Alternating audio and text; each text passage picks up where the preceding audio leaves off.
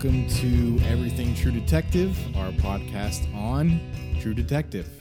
My name is Justin Blizzard. I'm here with Keith Krepko, and we're going to talk about episode three, uh, maybe tomorrow. right? Right. Um, before we get into episode three, so episode two, so I want to do, we're going to do something a little different with this episode. Uh, we did not share any notes beforehand, and I did that purposefully because I want, uh, I want you to be shocked by the revelation How much you loved it? that I'm about to reveal. but first, I want to talk about the so the end of last week's episode. Ray is shot by a man in a bird's head and presumably left for dead. Now, neither of us thought he was actually dead. And then uh, yesterday or Saturday or Sunday, we we received an email from a listener, Lisa, in Portland, that was just a screen grab of TV Guide's description of the next episode. Now I'm assuming they get the description for the episodes from HBO, right? You would think so. Right. Uh, and the description in the description itself, it it says basically that Ray is alive. It says something about Annie and Ray have a conversation about him going rogue. So now I'm wondering, like, if they ever really wanted you to think he was dead, right? Like, it just seems like such a botched Execution. of the- execution if they were really trying to like sh- surprise you, right? right. So I thought that was weird. Um, but obviously, Ray is not dead. He's barely hurt. right? He's got a like crick in his arm, right? Right. His about it. His ribs are a bit sore. Yeah. Um, so let's talk about episode three itself. Um, what did you What did you think about the episode? Did you like it? Does it continue the sort of now you you thought episode two was you liked episode two, but you liked it in the sense episode two was kind of like the defining moment for both of us, right? For me, episode two was this is exactly everything that I feared the show would be, and I hate it. And for you, it was Yes. It was like right. It was Yeah, like was- all I of the bad stuff has come to fruition, but I still like watching it. Yeah, and and there's a distinction. I'm not hate watching the show. Right. I'm I'm enjoying the show. Mm-hmm. Um, hate hate watching is when you despise what you're seeing. Right. I think it is living up to its expectation, and I'm enjoying every twist and you know kind of um, you know I'm, I'm aware of the plot points of what they're doing. Right. I'm just enjoying the ride. Okay. you know, but I'm not hate watching. So was episode three more of the same for you, or was it this is a legitimately good episode, or sort of like this is getting the show back on track, or is it just like this is still just complete sort of meathead storytelling? the the But third right the third episode honestly i had more problems with because for the reasons why i was excited about episode 2 which is that they're starting to go off the rails Mm-hmm. and that's where the show needs to be off the rails Mm-hmm. people in bird heads need to be shooting people you need to be thinking characters are dead Well, this had an episode with a guy in like a weird Katamari mask, right? At the end. Like I was hoping he would just start rolling stuff up. exactly The things he's running through. he, he reminded me of the uh, spirited away yeah. um ghost yeah this one was way too self not self refer it was way too referential of other things yeah. and not interested in doing its own thing Yeah, and i was they- like yeah. get get back on track on being like crazy This was the David Lynch episode, this right? is the David Lynch episode, and and just to jump ahead, and then I'll turn it back over to you, and we can go back a little bit. you started at nine with, um, with uh, Taylor Kitsch's character. What's his name again? Paul. Paul. You started at nine with Paul popping a Viagra in order to get it up for his girlfriend. And then you're teasing out this, like, he pops a Viagra to get up for his girlfriend. Episode two, he has a longing look with a dude. Uh-huh. Episode three, they're making out. They're probably going f- farther than making out.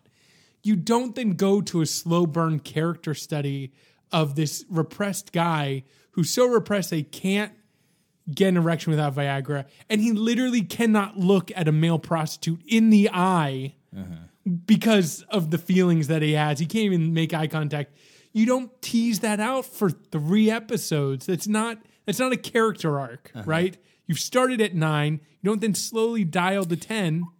You go to thirteen. Okay, but is did his character start at nine? Like,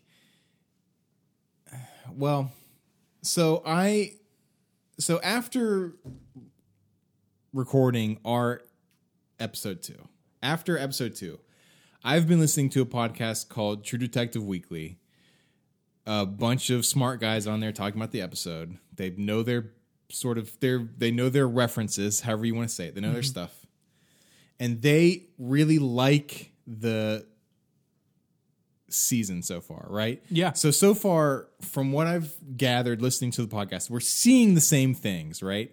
But for some reason, for them, it it it they're liking it and I'm not, even though I recognize that we're seeing the same things.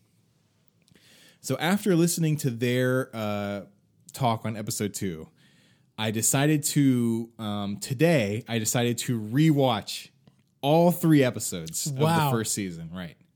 So I rewatched the first episode, and I felt pretty much the same as when I watched the first episode. Because after the first episode, it was like there are definitely some problems here, but I was mm-hmm. still excited. I was still into it, right? I thought I thought it could sort of go somewhere. Right. I watched the second episode, the episode which I hated, did not like anything about it whatsoever. And I had completely cooled on that episode.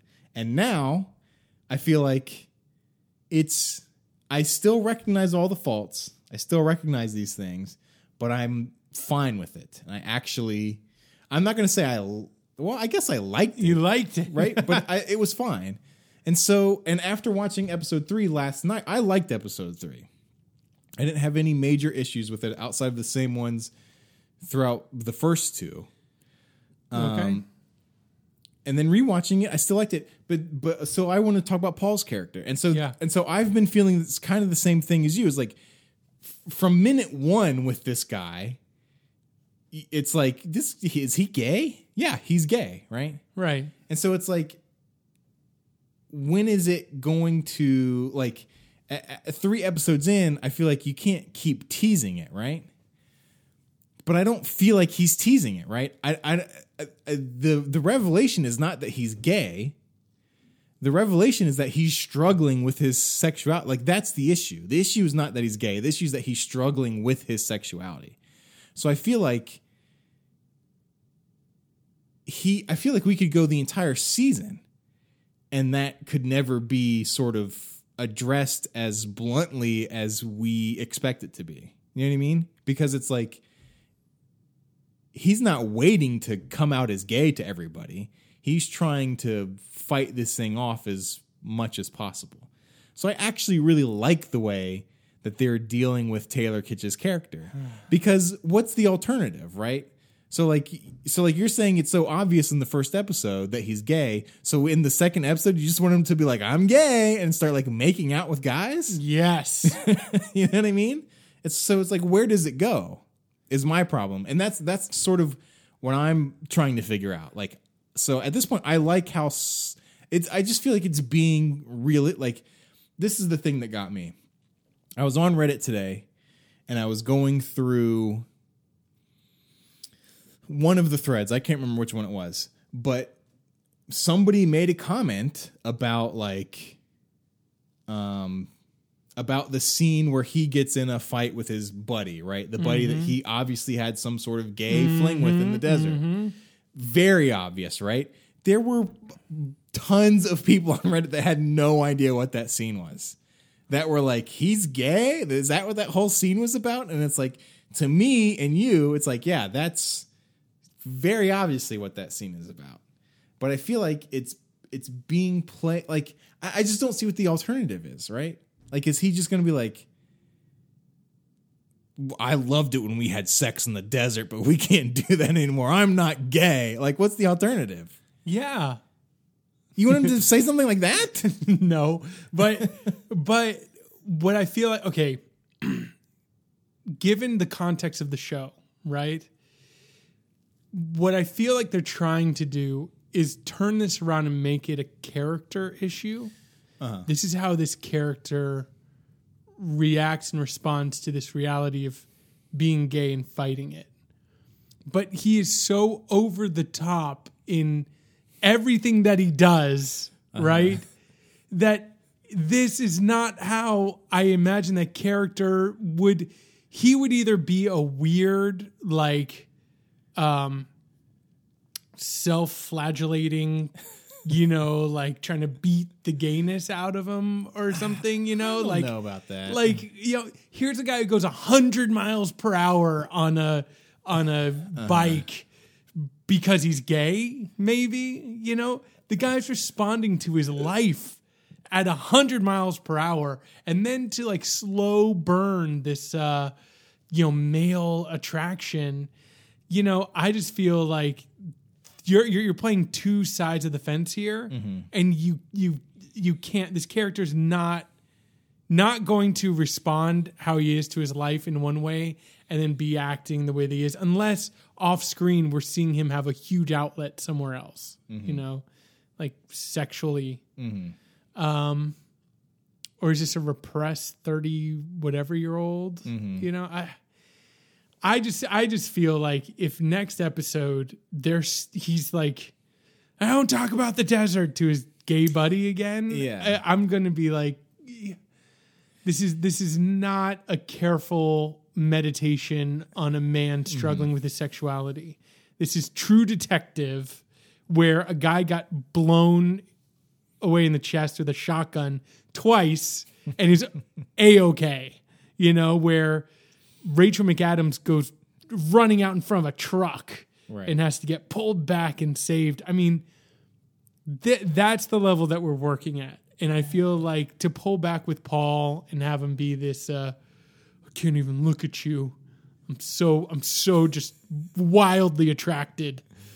He's angsty. though. That's what one of the guys. That's what the prostitute is like. He's like, I can't deal with this angsty, co-. and that's exactly what he is. He's just is like an angsty. I'm not. Look, I'm not saying like it's the the writing still bothers me, like the dialogue and how every character is written the same and all this stuff. But I feel like his struggle with his sexuality is being handled appropriately. I'm I'm struggling to find the. And I know there's a corollary, and maybe I'll think of it by the end of this show. Uh-huh. But there, there's a corollary. It's not. It's not Breaking Bad, but I'm thinking about something like- where you have a slow character metamorphosis, right? The mm-hmm. slow growth of a character dealing with their dark side or coming to terms with it or whatever it is. And True Detective, I think, started way too quickly out the gate with this character to then pull back to the extent that they have with him. But see, I don't think he's. I don't think they started so quickly. I mean, that's what I'm trying to say. Like you're saying, they started quickly out of the gate, but what I saw is people on Reddit three episodes in who had no idea of the possibility that he's gay. What what I'm seeing is a guy who comes in with a very attractive girlfriend, and when she just wants to have sex with him, is like, I need I need to have a shower. Hold on, popping Viagra and then coming out. Sure, but we've also, but we also in that exact same episode see Vince Vaughn struggling with the exact same thing, and he's not gay, right? Yeah, but it's not to the same extent. Sure. But I mean, that slight difference is what for me and you set off an alarm that to be like, oh, this guy is gay or he's struggling with his sexuality. But I think that that is a subtle enough. I mean, like he's not like he's not like outwardly revulsing at his girlfriend's touch, right? I mean, there's something there, right? He's definitely like stone He faced. is. Yo, that was the that was the deadest stare. like dry heaving. He's he is one step away. I think the very next second after they cut, he was dry heaving.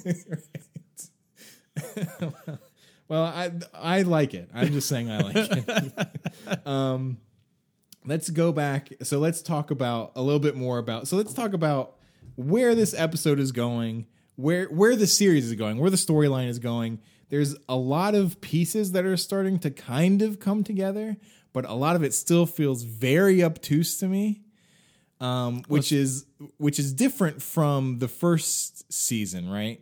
And it- because the first season it was kind of like the very first scene, you know what's going on, right? It's like here's a murder, and they're going to investigate this murder.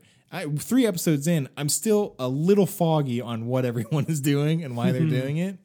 But at one point, Ray sort of implies that the person who shot him with the shotgun, full of riot May have been a pellets, c- could be law enforcement. Now, the Ray not being killed at the end of that episode is so problematic for a million reasons, and this indicate this um, implication it makes it even worse. But it's like at, at this point, like there's no reason why anybody would want to keep Ray alive, right? Like there's no logical reason why if someone's going to trap him in a house and shoot him with a shotgun, they would keep him alive, right? Right. Like who's going to do that? If Frank wants to get rid of him, he's going to get rid of him. If the police want to get rid of like it just makes no sense whatsoever that somebody would keep him alive. right. Uh, so I thought that so that's like kind of uh I don't know if like that's going to be explained or if it just is like I mean I guess we'll find out eventually but it seems like we're either heading towards like another season 1 where it's like here's all these random things and by the end of the season we're only going to give you the most basic explanation of the storyline or all of these things are going to tie in to themselves. Another uh, thing, another sort of aspect of the show that plays into that, and tell me what you think about this. I don't know if you spent any time on the subreddit yet, but I haven't been enamored with the show enough to spend a whole lot of time on there. Right. And most of the posts at this point to me kind Are of wondering s- they Paul's ki- gay. right they kind of at this point they're just kind of like chaff you know what i mean like i'm not going to take the time to sort through these hundreds of posts to see where the real meat is uh, I'll, I'll give the episode i'll give the show a few more episodes before i start doing that Yeah. but one uh, theory that's gotten very popular is that all of this is tying into the storyline from season one. And that Ben Caspere is potentially one of the five horsemen from season one that were running the sex ring or whatever it is. And there's obviously a lot of ties to that, you know, the the sex aspect of it, the bizarre of animal Right. figures part of it. Do you think that's a possibility? Are you intrigued by that possibility? Does that make any sense whatsoever to you? You know, I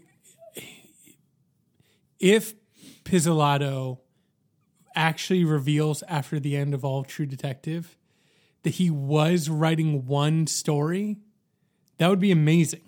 Yeah. That that would be that would overcome a whole lot of faults. Having said that, I don't think that's what he's doing. Yeah, I'm not ready to completely write it off yet. Um, the only reason that makes me think that that's not what he's doing is because it would be a good decision. You know what I mean? Okay, I didn't want to, that's that I felt like that would be too snarky to say. That's hundred percent why why I'm I'm as hesitant as I am. The the other thing when I was driving over here, I was just thinking to myself, what do I think this show is doing? And I don't maybe stand by this 100%, but it did come to my mind mm-hmm. that Pizzolatto is doing like CSI, his version of CSI. Mm-hmm. Like what do you do when you're done with the first CSI? Well, you do CSI Miami, and you have that running, and then you do mm-hmm. CSI Los Angeles, right? And I just feel like this is True Detective made up city, you know? Mm-hmm. And next season, if there's another one, it's gonna be True Detective Detroit or whatever. I don't I don't think that he is it doesn't strike me that he's telling an overall coherent narrative. I find that he's just changing locations, plugging in a formula, you know, his kind of true detective formula. Yeah, I- like I said, I'll I'll give a few more episodes, but I'm leaning more towards that than anything. At this point, I hope it- that's it- true. Yeah, it feels like a lot of grasping at straws. So let's talk about uh, Vince Vaughn's character. Performance has been pretty lackluster the first two episodes. Has it? Did it change at all for you in this episode? No. Still stinks. Um yes. Okay. I didn't I didn't I don't think I'm I'm I don't think I minded it as much this episode, but maybe it's just because you're expecting it. But let me read you this is one theory on Reddit that I found very interesting, a little generous. Vince Vaughn was getting a lot of hate in the first two episodes for not being convincing, and it got me thinking was that kind of the point? His character is completely out of his element as the savvy businessman, and it shows on screen. Now that he is showing his true face as the relentless gangster, more people are on board with his portrayal, which I don't know if that's true. All right. I predict at the end of the season, Vince will be the performance we all remember and admire. Here's what the top comment says. Yes, I mentioned this elsewhere, but I think Frank is trying to be the by appearances only upstanding businessman. Notice he says things like, You need a good woman to mitigate your baser tendencies. I think that's also why his relationship with Jordan is struggling. She represents the loss of his former identity and, in some ways, his virility and masculinity. He's trying to use words slash contracts when he's more comfortable using his fists slash pliers. It works with shady real estate deals and foreign investor foreign investors, but it's harder for him to get respect from the shitlords in Vinci unless he's cracking skulls. Notice how the guy with gold teeth and all his dudes were laughing at the idea of Vaughn having any sort of power over them. They called him old. They essentially told him, You're not the guy you used to be, and therefore we don't have to listen to you. He communicated with them the only way he knew how by literally kicking them in the ass. Uh, In in a cutaway edit to show him literally kick the guy in the ass. but that's the basic idea. So, what do you do? You think? What do you think about that? Do you think it's all just like he's just it's it, uh, he's actually giving a master class in acting like awkwardly, or do you think it just is like he's not meant for this material?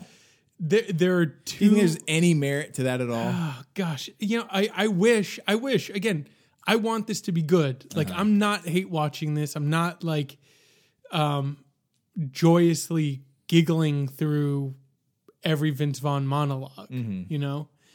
But the the aspects that stand out from Vince Vaughn in this episode are again his problem with waiting for people that he's going to curse out to get far enough removed from the room where they cannot hear him. So weird. the bad guy just so literally closes the door and he's like screaming upset and I'm Mm-hmm. like is that soundproof? Like, wh- mm-hmm. and then like he looks out the window and the guy's already like over his wife giving her a kiss. I'm like, is there a conveyor belt, like a hundred mile an Yeah. hour conveyor belt that gets a guy away? It's also something I noticed that he's done a lot in all the episodes. Is every time like that guy comes in or goes out, or somebody comes in and goes out, as soon as they leave, he goes Caspere.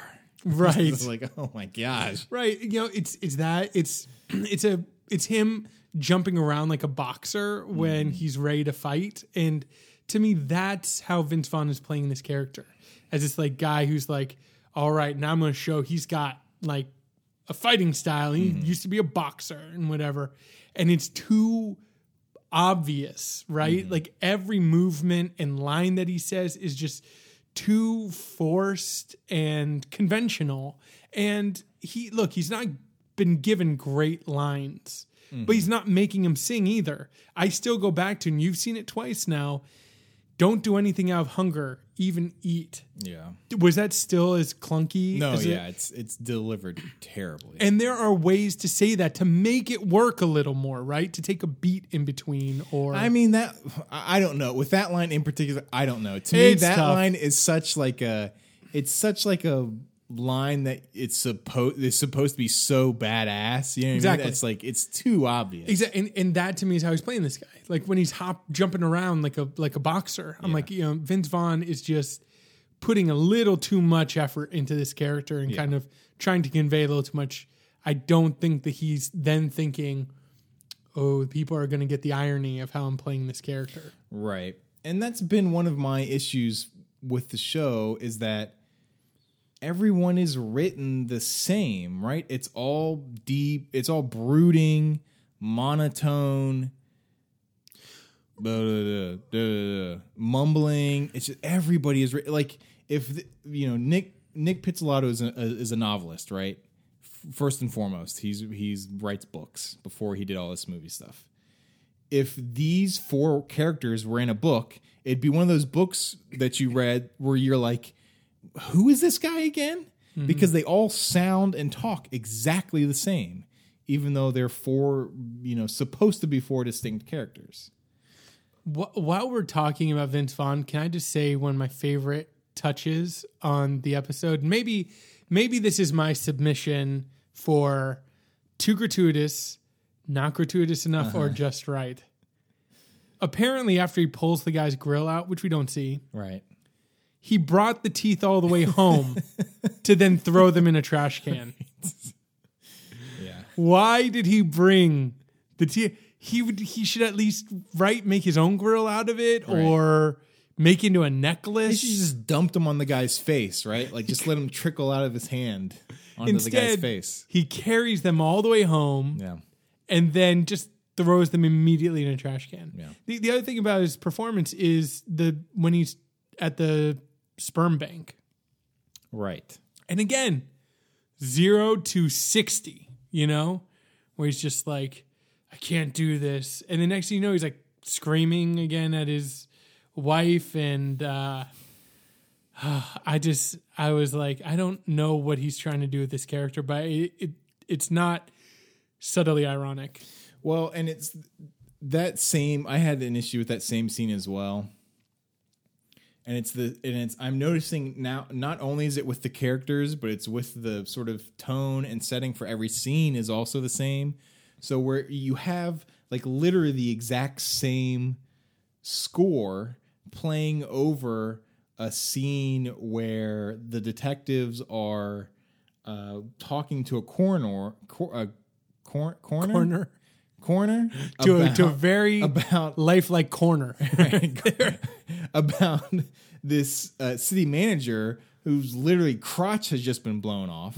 You had the exact same like deep bass heavy score as the as this scene in the fertility clinic when Vince Vaughn is trying to like uh, fill up this cup, right? It's it's the exact same sort of tone. The the tone doesn't change from scene to scene, and it just is like I don't know if it's like everything is supposed to be this. Se- obviously, everything is supposed to be this serious, but it just is like you know different moments require different tones, and they have the exact same the exact same thing on with the scene where um, Paul and his buddy have their confrontation so much so to the point to where as soon as his buddy places his hand on Paul's chest, you get a deep like boom. It's just Right. like whoa, that's really ominous. Like Right. for this, I, I feel like that's way too ominous for this scene, right?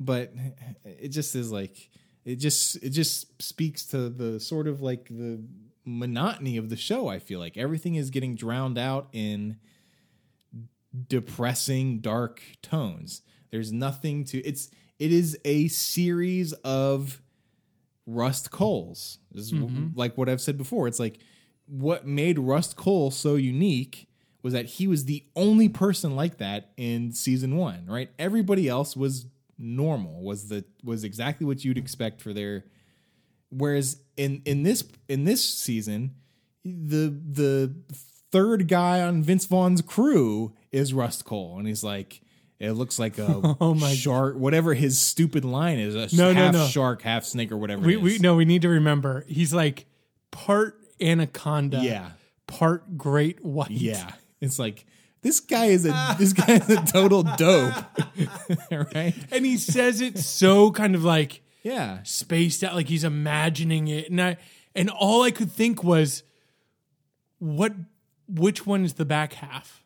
Because neither of them have scary back halves. Mm-hmm. So I mean, is he is he a shark head with an anaconda tail, right. or is he an anaconda mouth that swallows can unhinge its jaw Right. with just a shark tail? Yeah, But he's clearly seeing in his mind. It's like maybe it's two heads on either end. Right. It's a shark head tail and anaconda head.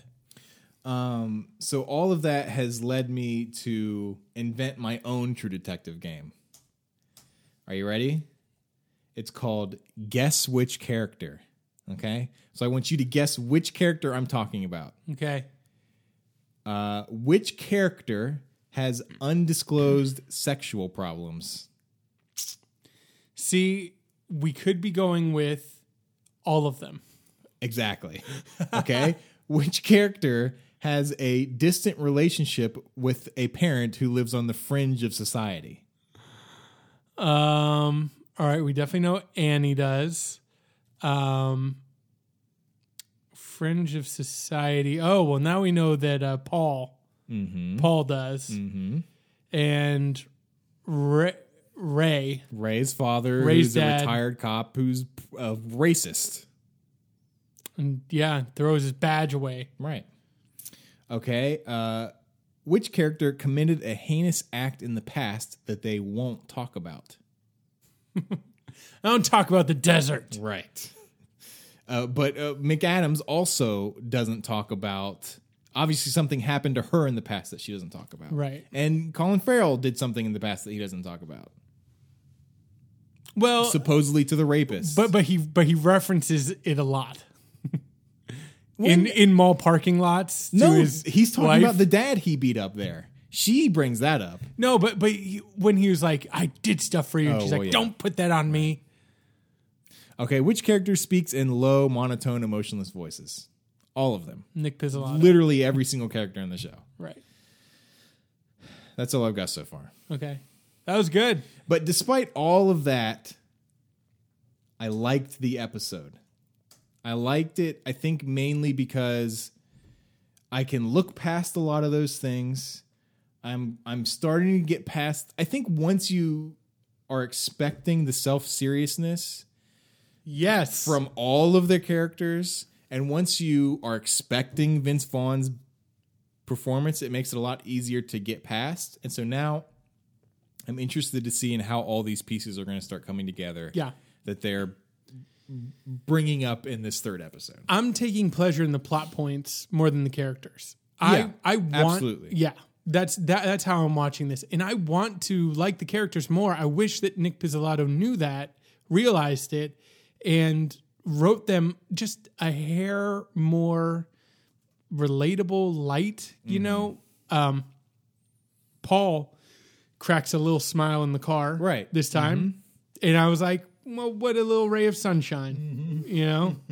Um, Yeah, more, talk about more that of that, please. bit. That was a pretty all right scene. Outside of the, like I said, you get the same sort of monotonous dialogue between the two. right, right. You get the so about this uh, actress. yeah, If you if you accuse me, I'm getting out of this car. And I like that she kind of like play and he Right, smiles. yeah. It's it's a small moment of self reflection. Oh my goodness, he's a he's slightly self aware. right. Instead, every other time he just seems like pushed by his repressed emotions. You know. Yeah, yeah. That's they definitely need more of that. Um, I only had a couple more things I wanted to talk about. So if you have other things you wanted to bring up, I, I want to bring up Ray okay. a little bit, and specifically, I want to start with their his how they handled his revelation that he is alive. Okay. How do you think? So we start with the David Lynchian opening. Did you know immediately that this is not happening in the real? This is not like a flashback. This is some kind of Dream. in between. Yeah. Yeah, I think just because the now I I really liked the dream sequence. You did? well, I liked the singer. Well, that's saying something given the singers that have happened previously on the show. that you like the Um, singer. Yeah. And I really just liked the singer because it reminded me of David Lynch. Okay, yeah. See, here's here's the thing. I feel like you know this goes back to like the whole Quentin Tarantino thing, right? Where Quentin mm-hmm. Tarantino can take a reference and riff on it and make it his own. David Lynch or, or uh, Milch can do that with Deadwood, right? He can mm-hmm. take westerns and take tropes and whatever and just riff on it and be like, mm-hmm. "Wow, this is new." Like I've not heard characters. I've seen characters like this. I haven't seen them act this way then you get an episode like this that opens up and you go, "Oh, David Lynch." Immediately, David Lynch, yeah. And to me, I don't know, like you you watch one of the nightmare visions, the lady in the radiator and from Eraserhead and you think this is straight from this man's brain. Mm-hmm. This is horrifying and haunting and just amazing. Or Mulholland Drive can just wildly shift from scene to scene and he can introduce stuff and have it seamlessly go back to a standard narrative to mm-hmm. this dream logic and then back again. With Nic Pizzolatto, it shows the seams and part of it make, makes me think like, well, what are you going to get, right? I mean, mm-hmm. this is a TV show and they're just doing a little homage and they're going back to their story. And can you enjoy things just as a obvious like head nod? Or does it need to be done a little more seem a little more with a little more artistry? And i mm-hmm. just felt like i wanted a little more artistry is a little a little too on the nose for david lynch that it didn't do anything interesting for me visually I think I just liked it because it was different.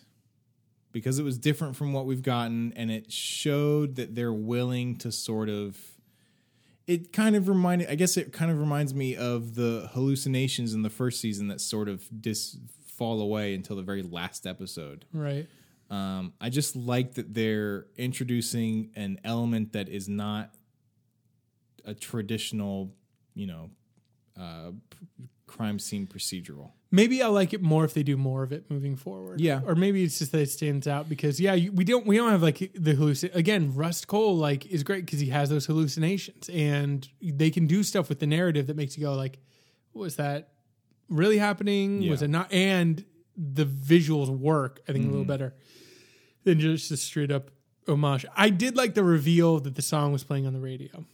Mm-hmm. That that I thought was like, I thought that was good. Mm-hmm. That they didn't just pick up random so like this is my least favorite, like you know, like Yeah. uh, just an obvious made up song. What'd you think about him lifting up his shirt and just there being Pock marks. pot pot marks? What was the first thought that went through your head? Like, yeah, or like, yeah, oh, basically. I mean, I I expected him to be alive, and I knew I would be disappointed in that. Um, but speaking of that scene, did you notice the lieutenant that interacts with Rachel McAdams? He is overacting so much that I thought he was going to like come through the TV screen and Oh wait, are, you- are you talking about the mayor? No, the lieutenant, the skinny lieutenant. He's on the he's on the actual crime. He's at the actual house, and he just is like he's almost like wagging his head, and he's just doing all these like you, if anything, need to go back, back to episode watch it. three and watch that thirty second Okay. clip of him. It is it is insane that he got away with that. Okay. Like I on I feel like nobody watched that scene, and they're just like, "That's the scene that we need, right? Just put it in there, right?" Like it is, it is crazy how over the top he is. Um, one last thing I noticed watching the rewatching everything is I think, and this may seem obvious, but I think the series is leading up to uh, confrontation between Ray and Antigone because throughout the first three episodes, every single time they show Antigone being debriefed by her superiors. Yeah. They it is immediately followed by Ray then being debriefed by his superiors. And they're obviously, you know, she's obviously trying to find him out and they're trying to keep him covered up basically. So I feel like they're sort of telling us this is this is going to be the big confrontation or whatever. I don't know if that's going to necessarily be like the end of the season or whatever, but I feel like that's coming eventually. These this sort of clashing of the two worlds. That was the only thing that I really picked up on rewatching everything that I hadn't noticed uh, before. Do you think this is fundamentally kind of Ray's redemption story? Is that season two? Uh, I haven't really gotten that feeling, but I, well, I guess it is because he's trying to turn things around, you know. But I mean, I could take it or leave it. Yeah. I don't really. I don't. Well, I don't know. I, I, I don't. I, I don't feel particularly invested in Ray or like I'm not really that concerned. I mean, I guess it's like we said before. Like the characters kind of stink, and at this point, I'm not as concerned with what happens to the characters as I am with like unpacking the rest of the mystery that they're trying to figure out. You know what I mean? Like I'm more interested in how all these things tie together and if they tie together with the first season than I am what actually happens to the characters. And I guess I want to take a second to address do you remember my theory that I mentioned in during the first episode that I feel like this um, bird headed man is like a force unleashed on all these evil people Sure. And he's coming for everybody. Like he's he's not like righteousness. He's like evil unleashed who's now going to mete out everybody's just desserts kind of you know? Or maybe like an angel of god esque you know? Um you know i think i compared him to no country for old men you know anton chigurh that kind of Mm-hmm. Yeah, evil that's right. Mm-hmm. unleashed And it, I was actually going to say quickly that the dream sequence reminded me of the end of No Country for Old Men uh, when Tommy uh, Lee Jones is recounting his his dream dream. I just thought it had traces of that. Right. Um I don't I wish it was true. I don't yeah. I think this is where I kind of give up on that. But I still like the idea of a force being unleashed on this city that's going to kind of like a cleansing flood through violence, not mm. through, you know, um, righteousness, but kind of a uh, giving over of these characters to mm. what they've reaped, you know, which mm. is perversion and death and all that stuff. But I think it's going to turn out to be a kind of political conspiracy. What do you what do you think about the corruption of of Vinci? Like in this show, literally every single person in Vinci is corrupt. Is corrupt. Do you are you bothered by that or Um, no, because again, I'm I'm enjoying like the like that's fine. Do something with it, you know, like, and I mean, have you been surprised by a plot point in this show so far? no? I'm I'm ready. Yeah. Like, episode four, we're halfway through. like, do something. Yeah, we are halfway through, man. Yeah. So, um, I'm. Re- I think for me, the next episode is make or break.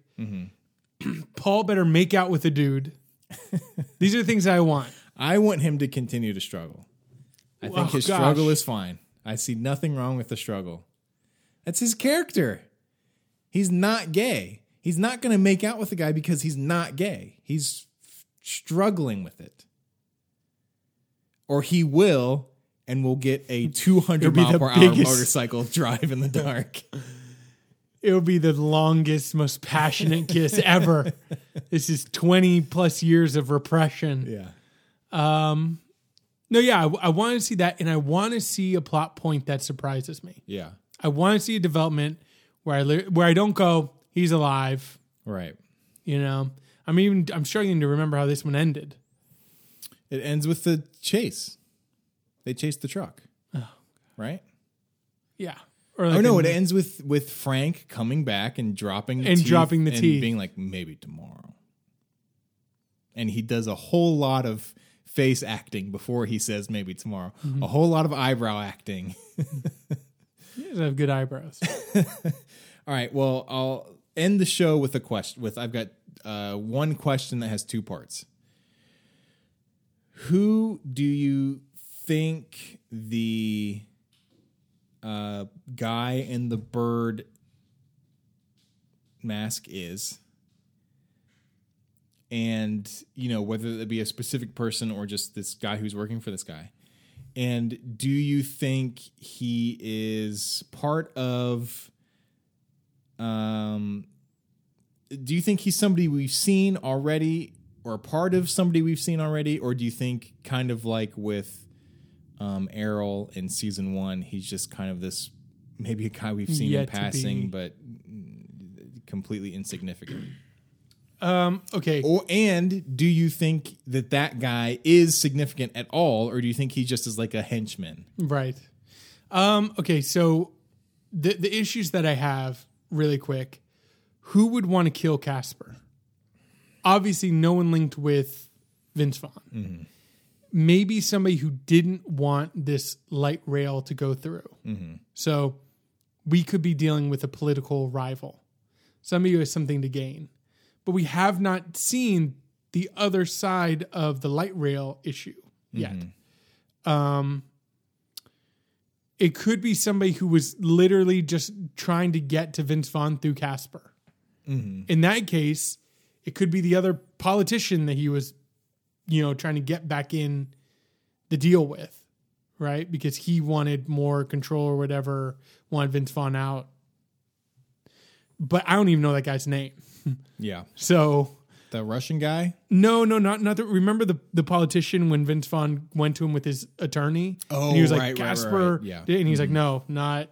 I'm not honoring that. Yeah, um, He would have a reason to go Caspere because now Vince Vaughn is out and he gets more Mm-hmm. kickback money if Vince Vaughn wants to buy in.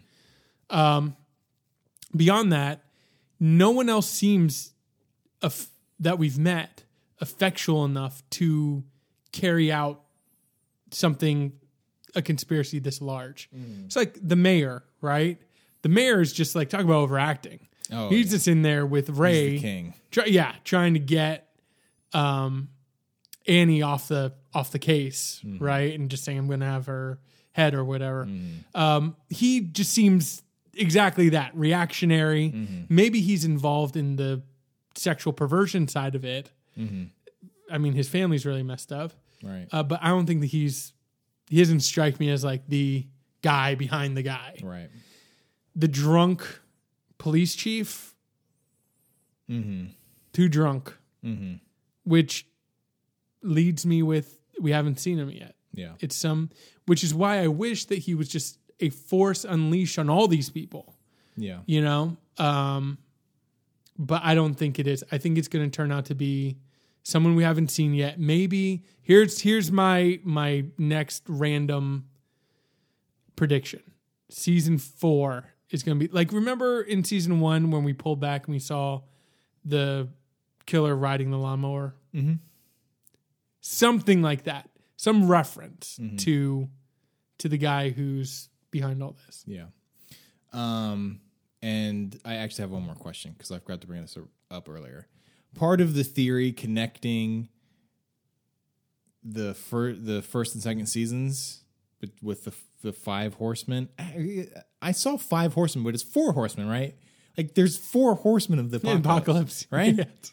Anyways, part of that those connecting those seasons is also involving Ani's father's Cult. cult, quote unquote. Do you think he has any part of it? Do you think we'll see that later, or do you think he is basically playing the exact same role that Michelle Monaghan's father played, where it's like this creepy guy's got to be Mm-hmm. A part of it, right? And then you hear nothing from him for the rest again. of the season. He's he wasn't a part of it. The one thing I'll say is it's David Morse, who's a Right. legitimate actor. Yeah. Also, what happened to this Latino lady that they're looking for too? Oh yeah, who knows? Who knows, right? Yeah. So, you know, th- this could all be diversion, and then we're going back to David Morse. Mm-hmm. To me, he's too big of an actor to just play that one role, not be involved in some Mm-hmm. way further. But to me, it seems like maybe he's more involved.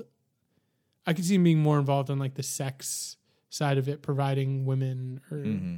Yeah, I can't I can't imagine after how many people talked about or how many theories involved basically the same character from the first season that they would he would throw in that same character in the second season. yeah. Um, all right, well that does it for uh, for our discussion on episode three. Uh, if you want to uh, email us any questions, you can find my email in the show notes or on the website eipodcast.com. Uh, and feel free to email any suggestions, questions. You know, you find an interesting article um, where uh, all ears, all we're all emails. All ears, all the time. That's us. Uh, yeah. So thanks for listening, and we will see you next week.